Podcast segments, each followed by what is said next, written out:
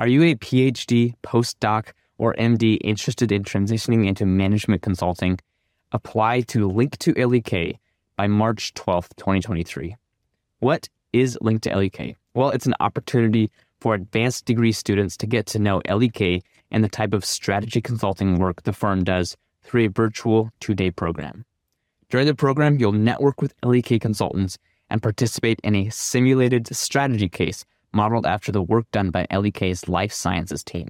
But the best part of the program, you will receive the opportunity to an early interview for a full time role with the firm ahead of the general recruiting cycle. Again, the program is open to current PhD, postdoc, or MD students interested in life sciences strategy consulting, ideally with a target graduation in 2024. So again, apply by March 12th. Click the link in the show notes or visit lek.com today to submit your application. Hi, my name's Edward, and I'm going to be pursuing a career in consulting upon graduation. As an intern for Management Consulted, I would love it if you were able to fill out a quick survey linked in the show note description. This is going to help Strategy Simplified improve and become far more tailored to you, the individual, looking for a career in consulting. Thank you.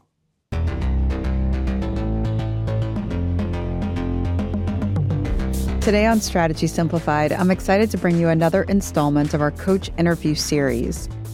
In these conversations, we learn more about our coach's background, journey to MBB, and their case coaching philosophy.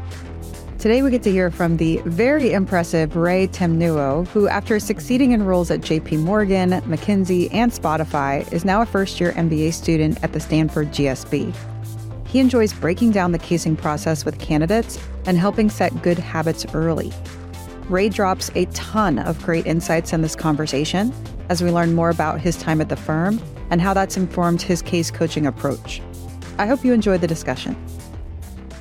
Ray, welcome to Strategy Simplified. We're so excited to have you today. Thank you, Stephanie. Happy to be here. So, could you kick us off with just a brief background of what was your life like before you made it to MBB? Awesome. So, born and raised in Atlanta, Georgia, where I actually went to high school and college here at Emory University. I studied finance and philosophy at Emory and did a variety of internships kind of in that finance field, but I had an ongoing interest in tech. Uh, that being said, not having a technical background via engineering or computer science, I didn't think that world would be accessible. I think a lot of the the programs like associate product managers and associate PMMs, those programs weren't as popular even you know five to ten years ago. And so as a result, I thought consulting would be the best way to uh, actually gain a kind of tech adjacent view of what was going on. And so um, after my sophomore internship at JP Morgan, which was actually at a team that was a strategy group, which was led by 3X consultants, 3X MBB consultants. Um, I decided to recruit full time. And so, although I learned a lot that summer, the second half of it was solely spent casing and prepping and networking. And, and thankfully, I had one shot uh, at full time recruiting to, to kind of get my chance. I say one shot because of the exploding offers that are quite often associated with banking. And so they kind of accelerated a lot of timelines for many other firms who weren't willing to be as flexible. But thankfully, McKinsey was and connections I made in the previous summer and chances to gain some early access to some recruiting programs. Sorry, to some casing programs, uh, kind of put me on the radar. And so when the Atlanta office ended up opening up slots for full time recruiting, I was able to thankfully kind of get the job done just at the I think just in early August of senior year. And so um, that was really exciting. Um, McKinsey specifically to me, specifically to me, was a target simply because of its breadth of clients and wanting to do as much tech work as possible um, I thought it'd be the best place to position myself. And thankfully, I had the chance to go there and do just that. As you reflect back on that process, especially as an undergrad candidate, what was that like for you? What was your preparation like? And what does it take to break into one of these top firms? Yeah, that's a good question. A lot of it obviously depends, I think, on the undergrad institution you're coming from. There are certain schools and a lot of the bigger names, which are such big feeders that you can really depend on things like on campus recruiting and more of the structured process. Um, I think Emory, thankfully, as the Atlanta office grows, is becoming more of a, let's say, semi target for that office. And so hopefully students can depend on that more now. Um, at the time, um, I decided I wanted to do consulting kind of late into my junior year and really in the middle of my internship. And so I felt a bit behind the eight ball, considering that there were many students who applied for junior year internships and prepped accordingly. And also many who did the same for senior year. Right? It was kind of the same pool already with more preparation who were going to be in that second pool applying in there in their full time roles. And so I felt a bit behind the eight ball. Um, nonetheless, I knew I actually had a full time, summer internship job I had to focus on. And so June of that summer, June of that junior summer was solely focused on the job itself and making sure that I do well enough to kind of build momentum for a return offer, right? Because you want to have backup plans, I think, in general. I also did enjoy what I was learning. July, I think, was where I, where I'd kind of the consulting tick really took off. And so um, I honestly spent, man, it's almost like kind of a dark time looking back on it, honestly. But I mean, truly, I uh, spent almost all the free time I had coming back from work just learning about casing, understanding the rules of it, watching a lot of Victor Cheng videos on YouTube and understanding kind of what the point of it is and, and why the interview is structured this way before kind of the rules of the game before you actually start practicing the game. And and so after kind of that window, spent many hours after work just practicing casing. There was thankfully an analyst on my team, a full time analyst, who would spend time casing with me at lunch during the workday. And then after school, I'd come home and and uh, kind of FaceTime or Zoom or at the time Google Meet, I guess video peers who were also doing consulting recruiting. That happened on and off for I mean that happened for all of July and then on and off in August. There's also, I mean, kind of a cliche sense, cliche sense meant for going, you know, certain Saturday nights out and whatnot, because I did know that um, A, I wanted to be back, I wanted to be back in Atlanta. So there kind of was a driving force to be near family.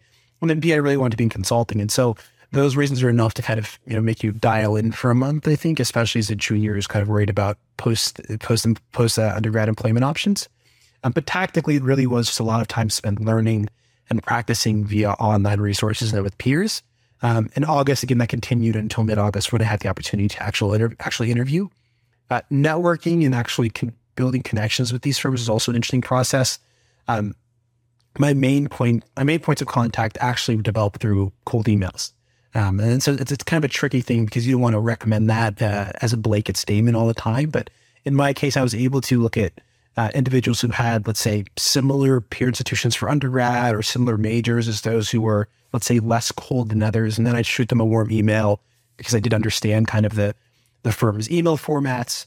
And obviously, many people did respond, but the couple who did uh, actually became sponsors throughout the process. And funny enough, uh, well, I won't call them out. There's one person who I would argue was probably the linchpin for the uh, McKinsey offer I ultimately, uh, ultimately received because uh, she was actually visiting New York at some point uh, during the summer to conduct a recruiting and kind of brunch event for Southern Office candidates from schools like a, you know UVA and Duke and Vandy, um, who were all entering in New York. And and as a result, you know that cold email to her uh, ended me, uh, you know, landed me an invite to that brunch, which kind of again snowballed into even more momentum. And thankfully, when the opportunity came to reach out to them to accelerate the interview process, they were more than willing, I think, because of those previous connections. And so I only actually really had that one shot at the beginning. Who knows what would have happened if time went on? Um, but thankfully, that was enough. Um, and then the interview process we can speak to as well if needed. But that was sort of the prep leading up to it and the nerves, truly all the nerves associated with that process. Well, I can imagine, given the fact that you were able to see the banking world, you had that internship experience and uh, you had connections, and it sounds like um, you know, uh, lines of authority and mentorship from people that were in consulting, but getting in, as you said, late to the game, uh, needing to to practice, learn the rules of casing, start to get to know people, learn about this space. Uh, I'm guessing it was still kind of a shock when you actually got into the work to realize kind of what your day to day was. Um, did did the reality match what was in your brain as it re- as it related to consulting, or uh, because I think a lot of people have uh, these high notions about always doing exciting work, doing fancy travel, you know, having the top clients at your disposal all the time. Um, was that your reality, Ray? Was that your expectation even? What was it like when you finally got into the work? Yeah, yeah. The whole notion of advising kind of Bill Gates himself on, on day one. I guess I, I thankfully had um, people I spoke to, and again, who who soon then became mentors and now are now still are, who think they were pretty upfront with me about their day to day. And I, I, will say the reality in that sense did tend to match my expectations. So I'm happy that um, they tempered kind of what, I expected to happen going in. Um, and that day to day I can speak to as well. I, I think um, I would I would break it up into kind of Mondays, the rest of the week, and then Fridays, right? uh, because they were so different, mainly due to travel, right? That travel component did live up to the hype, but I thought there were some really cool, cities I had the chance to explore. And often I would kick off on Monday, um, usually around 6 a.m. depending 6 a.m. flights. So you you did have a bit of like the you know poor night's sleep on Sunday night that you'd hopefully make up with on, on the flight on uh, Monday morning. But that usually meant you landed at the client around 11, so just after breakfast for many people, and and that's where you started your day. Um, those days were interesting because I will say many people think many people did depending on the client you had were churning in the mornings on Monday. But for me at least, I, I was pretty lucky to have those mornings be a bit slower than most. That meant on Monday when I hit the ground though we were running. And so this usually meant a kickoff meeting with our client for the week as well as our team, followed up with uh, again more individual workstream planning in the afternoon, and usually ending the day with some analyses that and kind of signal you kind of kicking off that workstream for the first time before you wrap up the day. So I would actually say Mondays were some of the lighter days um, because of the adjustment and planning that was associated with the travel during each week. Um, Tuesdays, Wednesdays, and Thursdays, though, I would argue were kind of your classic consultant days, right? You wake up early, you have your kind of early morning gym session or run. As for some reason, everyone in the consulting world I, I came across was was surprisingly very fit. It was something that you you kind of learned that you had to either hop on the train with or completely avoid. But most people, at least in the Atlanta office and, and elsewhere, were were quite active. So they did some kind of activity in the morning for those who loved ones. That's where a FaceTime to a partner tends to happen um, before you kind of get into the office quite early in the morning. And that's where you were really independent. That's something that I was actually quite surprised about in terms of expectations versus reality. I knew, of course, as an or associate, there was some grunt work and, and, and kind of oversight that would be applied, but I didn't realize at times how laissez-faire would be. There, I mean, Tuesday through Thursday, if Mondays on meeting were effective, if Monday meetings were effective, you were almost completely independent. And that I really enjoyed from day one. Um, so Tuesdays, I actually create my own routine where a lot of the heavy analysis and conversations and client calls that I'm going to have, I'd like to do in the morning. That's just because that's when I was the most alert. I then would try to get a walk in or kind of have a active lunch just because we tend to be inside no matter what city you're in. If you're in a kind of luminescent office for a while, it can start to be a bit overbearing. And so I try to get outside for lunch and thankfully do that with a peer. Those are some of the moments where you get the closest, I think, during one off meals. Coming back, I think the rest of the day, hopefully it was like follow up or add on work, but not necessarily kind of like really difficult thinking is what I'd call it. At least that's the way I structured my days because I do think, again, the morning was by far the most productive parts for me. And so I'd call this, again, a lot of like uh, putting the the insights I distilled in the morning onto actual pages in the afternoon. And that was again the same for Tuesday, Wednesday, and Thursday for the most part, like a two to five block of just kind of creating actual output that would then be hopefully seen by managers um, or the end client. At the end of the days and checkouts during those periods were usually followed up by showcasing those insights to my manager at the, at the time.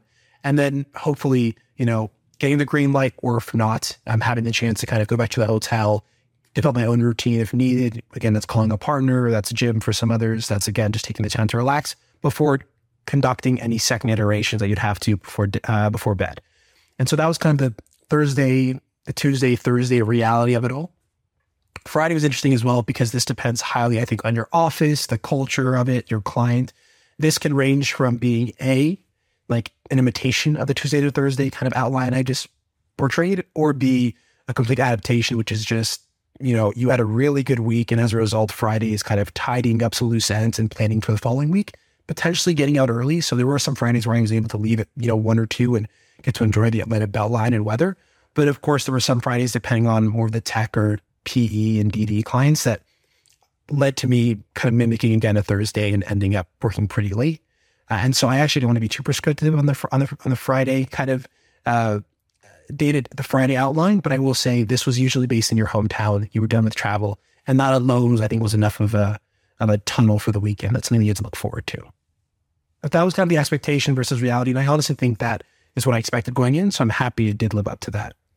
Absolutely, and and your your depiction and categorization of commonalities throughout the week is uh, I think spot on, right? It matches it matches my experience and it showcases that you were able to identify those patterns and themes. And I would bet along with that, Ray, therefore be able to optimize within that pattern throughout the week. Because if you don't, you can easily just get sucked into the work uh, six days out of the week instead of you know making sure that you're flowing along with the natural you know peaks and valleys alongside both a week but also the entire project life cycle.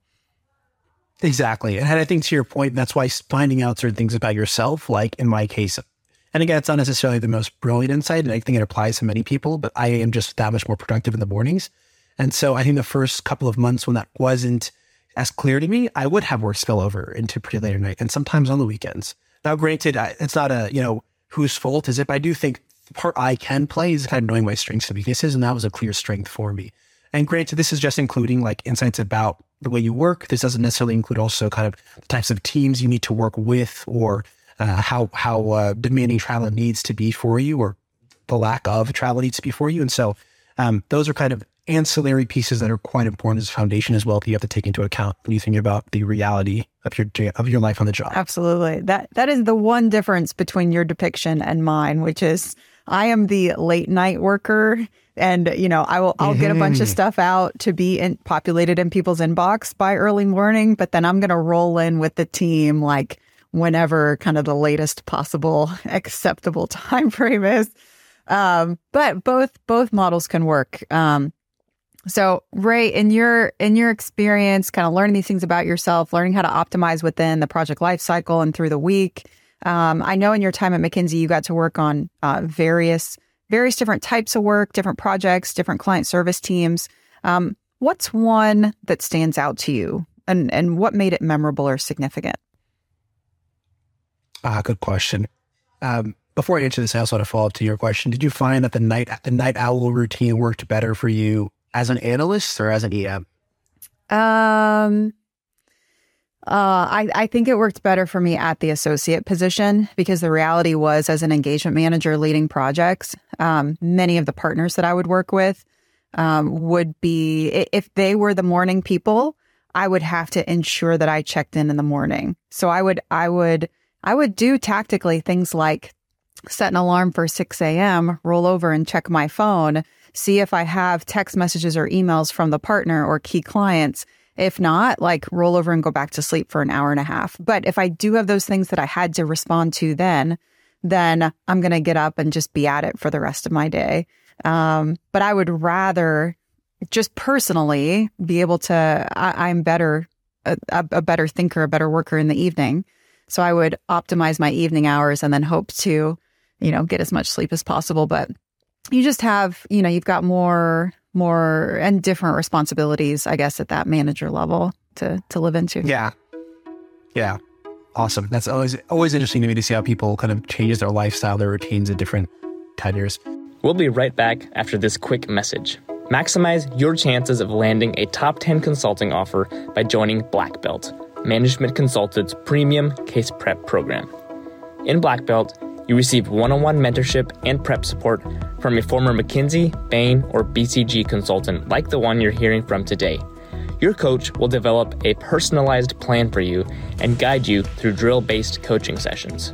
Black Belt also includes expert resume and cover letter edits because case prep is only so good if you don't get the interview. Learn more and register at the link in this episode's show notes. Now, let's get back to the show. Um, to, to, your original question, I think uh, the pro- project that sticks out to me would probably be one of my final projects. I think part of this is just the nature of being an analyst or an associate is that um, while you don't have much purview over what you can do in the first six months or so, because you tend to have a staff or someone else who's in charge of helping develop you as well as make sure client needs are met. Um, about two years in, I'd say, or 18 months is when you really kind of get your feel for the job. You have your network of sponsors. You you can work really quickly and at the same time find time to develop other skills. And so um, as a result, I think they're willing to let you be a bit more flexible. And so I had the chance to work on one of the few COVID related studies that we had at the firm um, at the time. And thankfully, I think it's public, so it's okay because to, to, say out loud, it's a public organization. But the city of Atlanta was actually the, the, the client. In this case, that meant a lot to me because um, I'm from, I'm born and raised in Atlanta, right? The, the sponsor of uh, that project on the client side is actually someone who's a close mentor to me now and someone that I work with outside of kind of McKinsey. And now that I'm in grad school and, and, and have had the chance to develop a meaningful relationship with her. Um, the team was also quite lean. It was myself, uh, one other associate, and an EM at the time. So again, we got a chance to know each other really well. Um, and what was special to me about it, particularly, I think, was that the nature of the work was so, I mean, there was so much of a burden quantitatively to try to figure out this really new problem which the work benchmarks about. At the time, right, we didn't have too much detail about COVID exposure rates. There were other McKinsey teams doing this in other cities and other parts of the world. And so you could reference some of that. But outside of it, you really had to think about your city's foot traffic and, and, uh, certain parts of the of the urban areas that were the most densely populated and how that also impact the virus's spread. And so you're you're really dealing with such a new problem that I think is quite rare firm like McKinsey because they've done they do a ton of strategy projects, but quite often for repeat clients or also similar nature to something they've done before. But I think this was so new that I really felt like as someone who still was quite young, I was kind of at the forefront of what the firm was thinking about doing in this space. And so that's what made it really special.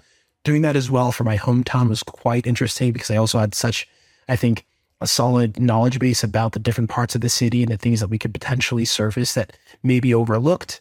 Um, one example of this was thinking about uh, housing options for those who may be um, uh, homeless, both unsheltered and sheltered classically, and thinking about where they would be during this pandemic if they need to be quarantined or isolated.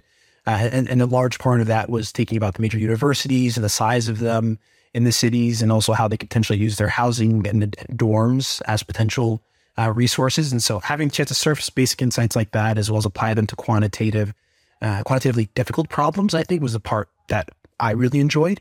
Um, that being said, this was one of my last projects, so it could also be the fact that like this was a uh, you know high note to end on at McKinsey, and so I give it even that much of an afterglow. Um, but that's something that really sticks out to me. I think the chance I, I, if I had to kind of sum it up, I mean, the opportunity to choose that project myself, the opportunity to work on a really, really new problem, right, that the firm wasn't really doing elsewhere, that no one, I think, across any major organization in the U.S. was was solving actively, and then doing it for my hometown, I think was something that kind of made that project really special. Mm-hmm. Oh, it sounds like across the board, it was a, a great setup, a good content area. Yeah, um, super meaningful. And yet, Ray, and and yet you decided not to stay at the firm. You you decided to move on. You weren't going to be a lifer. Uh, you you you your first step was to Spotify, right? So, and, and now you're in an MBA. Uh, help us understand those steps. You know, uh, why and at what point did you decide to leave the firm? Why Spotify? Why an MBA? Help us take us through the rest of your journey. Yeah. So the couple of years after that were, were quite interesting. I left McKinsey again during that you know period of the early, let's say mid, early to mid stages of the COVID nineteen pandemic. Um, part of that, I think, was due to the shifted nature of the work. I mean, I was spending a lot of time at home and a lot of time doing some analysis I mentioned, like alone in front of my computer and whatnot. And so I think that began to take its toll on me. There was also, I think, on, on the more optimistic and promising side, the idea of um, analysts who do finish in good standing have the chance to leave and come back to the firm. Have kind of outstanding offer, which is really something to look forward to because it's sort of the firm kind of stamping you and saying, you know, we appreciate what you've done for us. Now go kind of grow elsewhere. And so to me, it's sort of a low risk proposition. And, and, and I thought that alone should be enough reason for everyone to hopefully consider it and maybe try and leave somewhere and grow in a different area. And so when you combine those factors, I knew that it made sense to MBA or not, try something else outside of the firm. So I spoke to some mentors about it. And obviously, it's a hard place to leave, I think, considering uh, the trajectory and the things you can learn. But at some point, you do realize that given this opportunity, it doesn't make sense to, to not try it out. So um, once I decided I would leave, the question was where. Um, there are secondments given to people in their second year of an analyst role, so to, for their third and potentially even like you know third plus years. Um, I looked through those, these secondments, which were partnerships with external organizations, and I didn't find any that were too exciting. Um, a lot of the work I was doing at the time was media work within the tech space, right? I mentioned this one-off COVID study, but most of it tended to be the kind of media and, and television advertising space. And so I found that really interesting and it was top of mind. On top of that, I was listening to music for four and a half, five hours a day while I was doing the analysis that I mentioned. And so um, music was top of mind as well. And so I ended up trying to look for roles who were A, consultant friendly, right? And then B, um, in the tech slash media space, considering many of the tech companies that were hiring at the time um, were solely the larger ones who had the room for headcount, the Googles and the Facebooks of the world. I did engage in some processes with them, but the target for me was still, again, like music and media. And so Spotify's, Netflix were at the heart of it, but the pandemic made, again, sustainable headcount a bit difficult to project for a lot of these places. And so I engaged with the role, I engaged in a role with Spotify quite early on, actually. Let's say six months earlier than I actually planned to leave.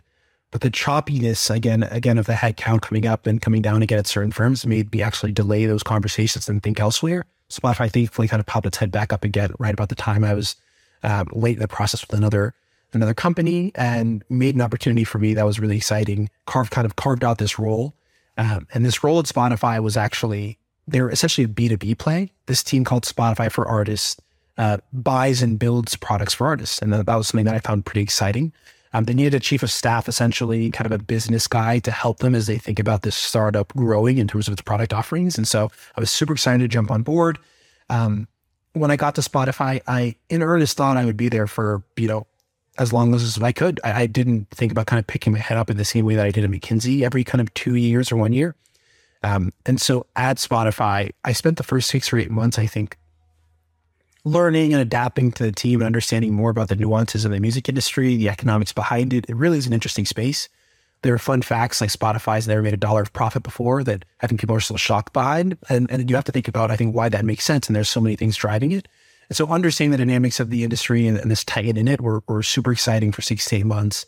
The next, I'd say six to eight months were actually uh, much more. F- I think I then began to think much more about like my own development at the company and also what I could do within this startup. And I realized that my success at Spotify was predicated on this kind of, again, internal sp- startups success, Spotify for Artists. And I think that was a bit daunting because there was just so much I couldn't really control.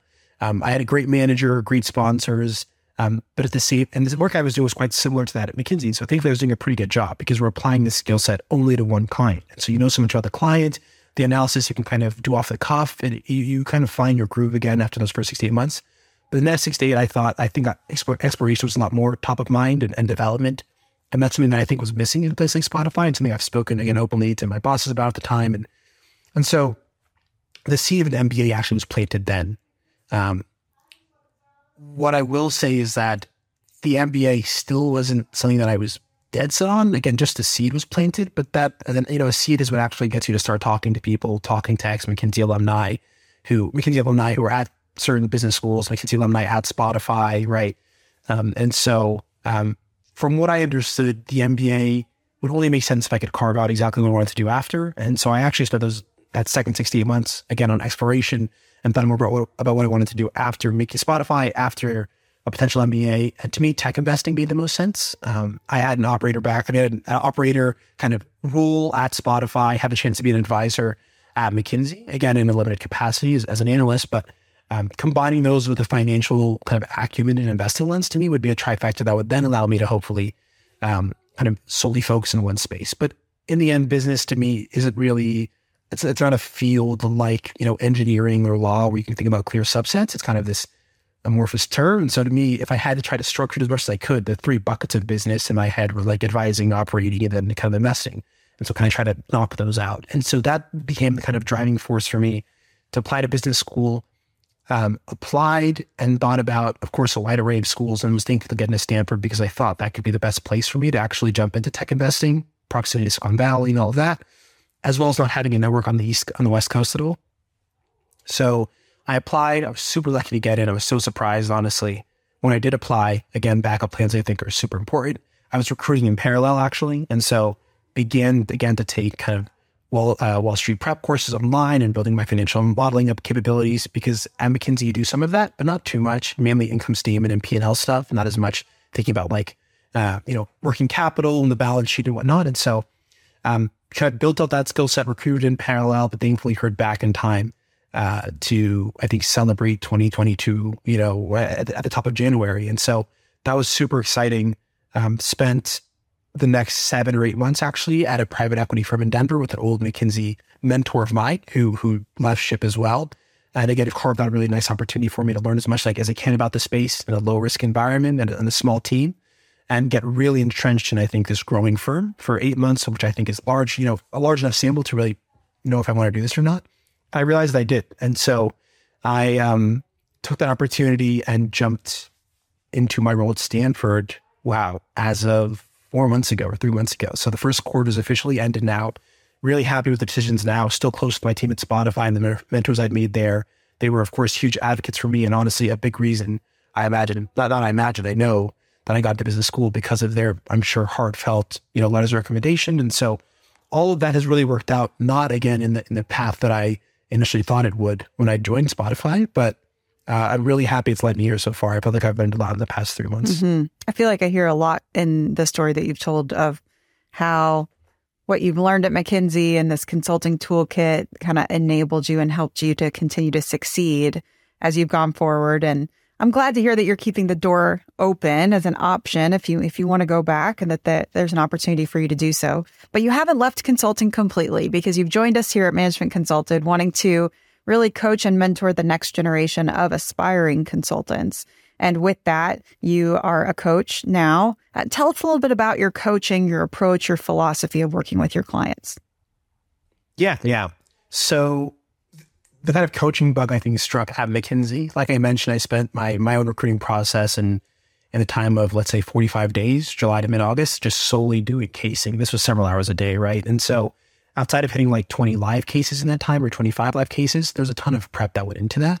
Um, when I got to McKinsey myself, I wanted to keep that kind of uh, bug, I'll say like keep that tool sharp. And so I actually spent a lot of time case coaching candidates at the firm um, this was other BA candidates, potential MBA hires, and recruiting, as well as laterals um, through uh, from other uh, industries. Uh, and thankfully, again, Emory at the time not being as big of a school as it was, and, and a target for the Atlanta office, I had the chance to kind of serve as a leader for that recruiting effort for my uh, uh, alumni program and and and spearhead. I think a lot of the efforts there, and so I really enjoyed that piece. I lost a bit of that when I went to Spotify and of course the PE world and and and consulting. I think was you know, not top, not top, top of mind anymore.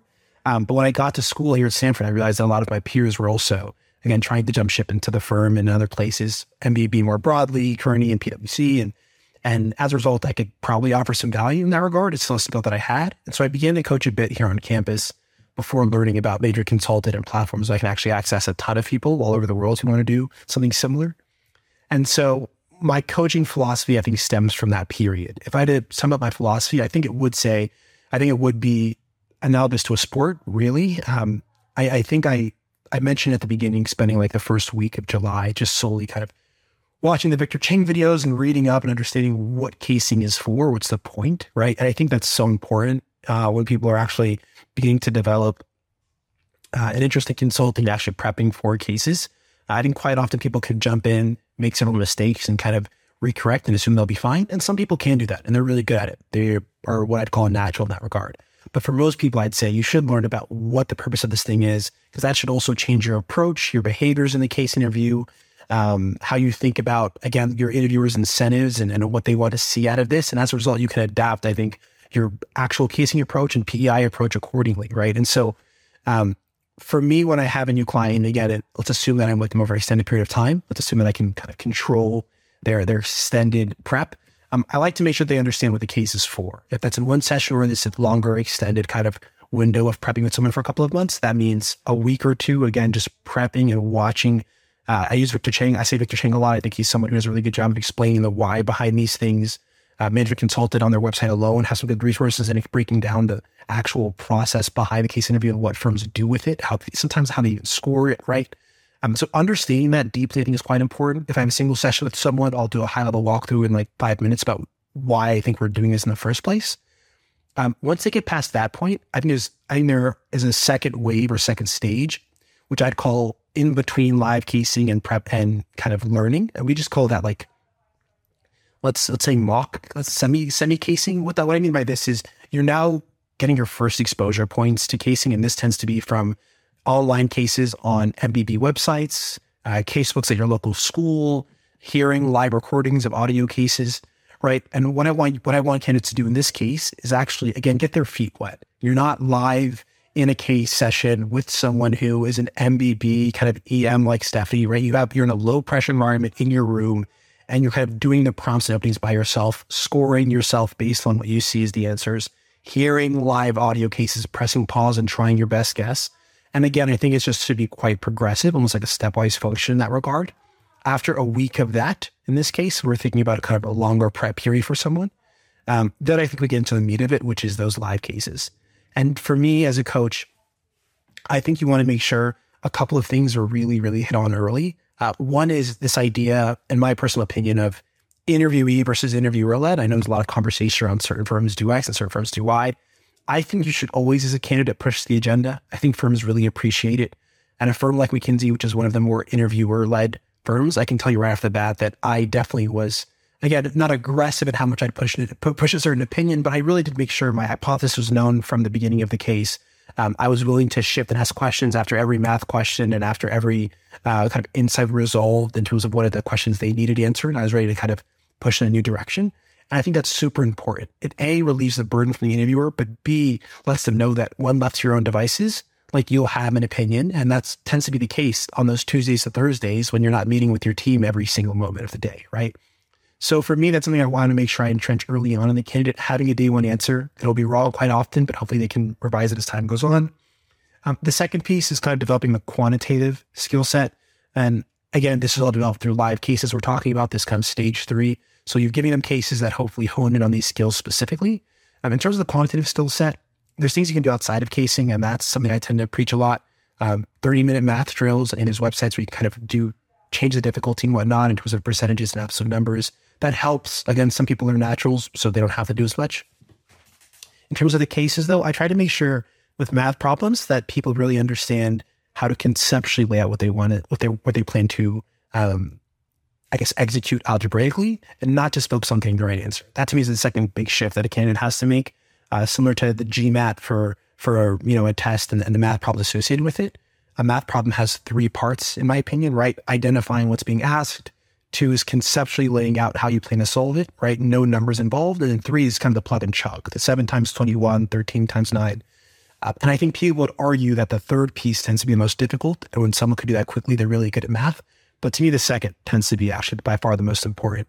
Um, and so really getting candidates to understand that math problems, no matter how easy or how hard, really boil down to getting that second part correct because the interviewer will likely cut you some leeway on the third part and understands that you'll have Excel in the job and calculators quite readily available is so important. So that's kind of the second big leap. And then the third big leap, I think, the third kind of big focus of me as a, as a coach. Of course, there are other things that come from this depending on the candidate and their needs, but these kind of three things I hope I try to hit early on is the importance of the framework up front. Um, I think quite often people can come into a case and kind of memorize a framework from one of the major case books, the Case in Points of the world and whatnot. Um, but it really does come off as robotic, I think, and it really it really can strike a chord with an interviewer who who, who may be, I guess, privy and try to, to that kind of uh, that approach, and maybe not necessarily a fan of it. I think really people need to think about how to stick out as a candidate when you're competing with hundreds of thousands of applicants. If you're in an MBA program, it's hundreds to a thousand. Again, all for the same kind of five or six offices, right? And you think about how similar each profile is in terms of the caliber of people, you really can really stick out um, through your unique stories in the PEI, the unique experiences, which again, you can't really change or, or, lie about, right? So those are kind of outside of your control. So your case is really the place to showcase yourself. And I think you can really do that by having unique, rich, colorful frameworks. And what I tell candidates is that 80% of the time, truly, um, I can tell you how case will go after the first three or four minutes based on that opening and there's no math involved. And I hope they really understand that no matter how good they get, case 10 or case 20 or case 25 for them, that's something to really keep top of mind. Um, it is, I think, the biggest driver. And so a lot of my time spent, especially with really qualified candidates in terms of casing, is seeing how we can perfect their framework. So as a coach, that's kind of my philosophy across the three stages. And the third stage tends to focus on those kind of uh, three factors. Um, overall, there are things that will come up for each candidate. Maybe it's the way they speak. I myself can speak quite quickly. So that's something I have to be conscious of. Some people may use words like like or um, and then so you got to cut that out at times. But in general, that tends to be my coaching philosophy. I try to also give a score after each case I do with someone so they have a frame of reference. I know people like, like to be, especially the type A candidates that we tend to come across, want to see concept progression. So a score can be a good anchor. Um, but those tend to be the principles of how I coach. Hopefully that answers the question. Ray, I think you dropped so much knowledge in that answer, and there's a lot of great nuggets of wisdom and insight in there. Um, one takeaway that I have from what you've shared is it, it doesn't sound like you shy away with you, you that you shy away from working with clients early on in the process. You know, being willing to talk them through at a high level what this is all about, what to expect, kind of how to how to picture and make your way through the process and that as a coach, you're not just looking to help polish and refine. Is that a fair statement? That is spot on. In fact, again, I try not to give blanket rules or statements, but I will say one of the things I highly, highly encourage, especially with, let's say, peers in my MBA program, because they have the access, is if your first five cases or so of your, you know, ultimate 20, 25 can be with actual MBB consultants, right? And then this can mean potentially someone who, let's say, received an offer for a summer, did their summer, and on the second year, that I'd say that works as well. But people who've had true exposure, I think it makes a world of a difference. Um, the, the foundation is so so important, and it's really hard to unlearn bad habits. And bad in this case can just mean, let's say, you know, poor compared to uh, alternatives.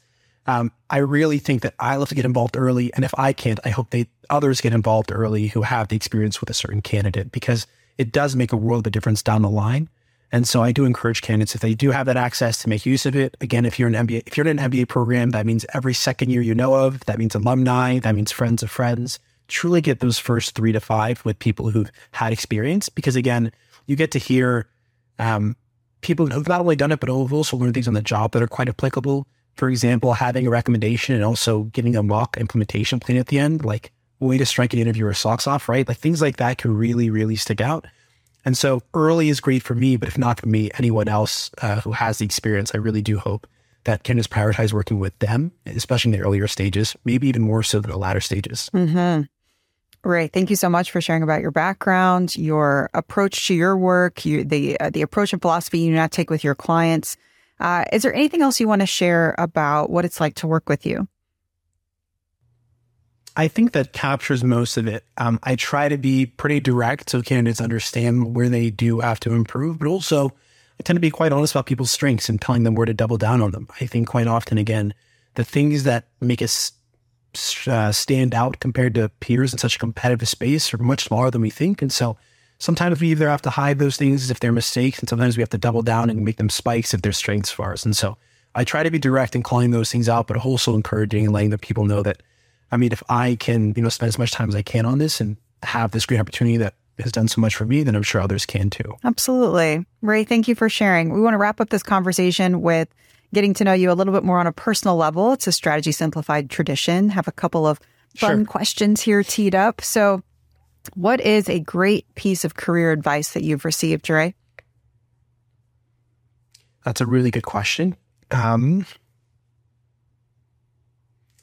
one great piece of advice I've received is from uh, a close mentor of mine, and and I think the I want to get the phrasing correctly, but um, the phrase was "celebrate for as long as you stressed out for." It was something to to this idea, and for me at least, I think she was quite aware of how stressed out I was during that kind of second six to eight month window at Spotify when I was applying to business school and and thinking about again if my ultimate goal was to become a tech investor after the advisor and operator experience and like business school was so important and it was such a stepping stone and my whole life was crashing down if I didn't get in.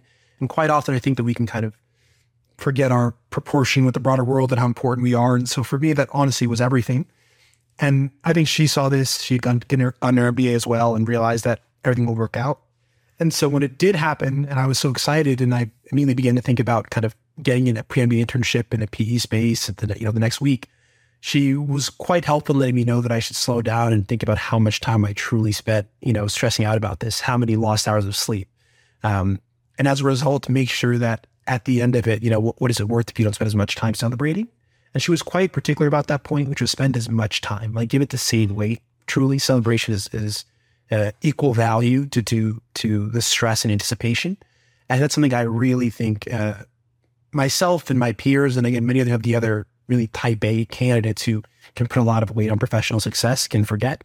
Um, and so, truly, truly, truly would give a big shout out to Anna uh, a big mentor of mine who I think to this day reminds me of that and something I try to think about quite often. I love that advice. Yeah, to to balance it out over time and make sure that you're allowing yourself I think to to decompress off of that high state of anxiety, but even more than that to be able to celebrate. I think that that's great. For sure. Um, and then Ray, uh, what do you like to do for fun? What what are some of your go-to hobbies or activities?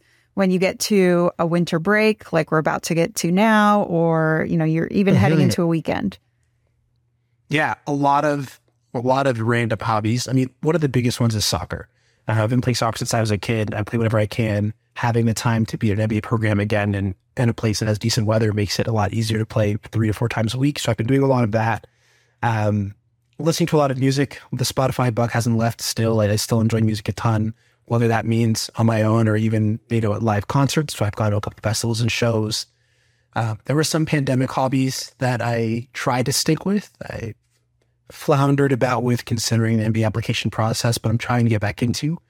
Those would be chess is one, especially after watching the Queen's Gambit and playing a lot of online chess. Um, the piano, especially like an electric keyboard, is something that I had in New York, and it's something I spent quite a bit of time doing with the extra free time at Spotify compared to consulting. Uh, I don't currently have one in my MBA dorms. I think I'd get a lot of complaints. Um, but for now, I'm trying to find ways to incorporate it back in.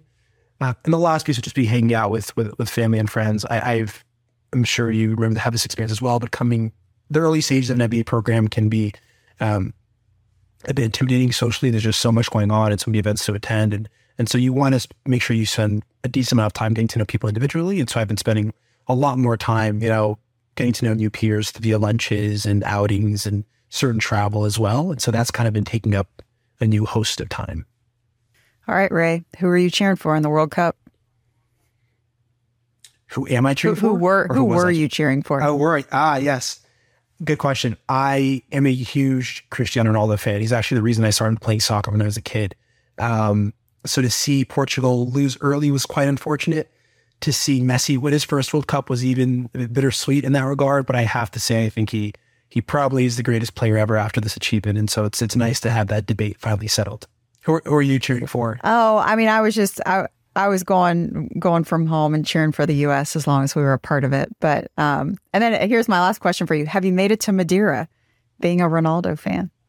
Oh, that's a great question. No, I actually have not been to Europe yet. I'm going during this winter break with a, a set of MBA peers uh, to Italy, not Portugal, but I plan to have a broader like Europe trip and, and a bunch of backpacking happen this summer. And so I surely will hit uh, Lisbon and hopefully Medi- uh, Madeira. Yes, it, it will take some extra planning to make it out to the island. Yeah, but it's a small island. Yeah, Yeah, it's it is worth it. I will tell you that. So uh, Awesome. put that on your bucket list as well. Ray, it has been a joy to get to know you in this conversation. Thanks for sharing more, and we hope that we can help get people set up to work with you in the future. Awesome. Thanks so much, Stephanie, and all the best to promising candidates. Want to work directly with Ray? There's a link to his coaching calendar in the show notes. All of our coaches are ex McKinsey, Bain, or BCG consultants and interviewers who've been extensively vetted and only coach with us here at MC. They love working with prospective candidates to mock through full interviews or drill in the areas that you specifically need extra help. You heard Ray talk today about how he loves to make sure that you don't build bad habits. He wants to work with you early. So you can find a link in the show notes or read more about our offerings at managementconsulted.com to work with Ray or a coach like him. We'll see you next time.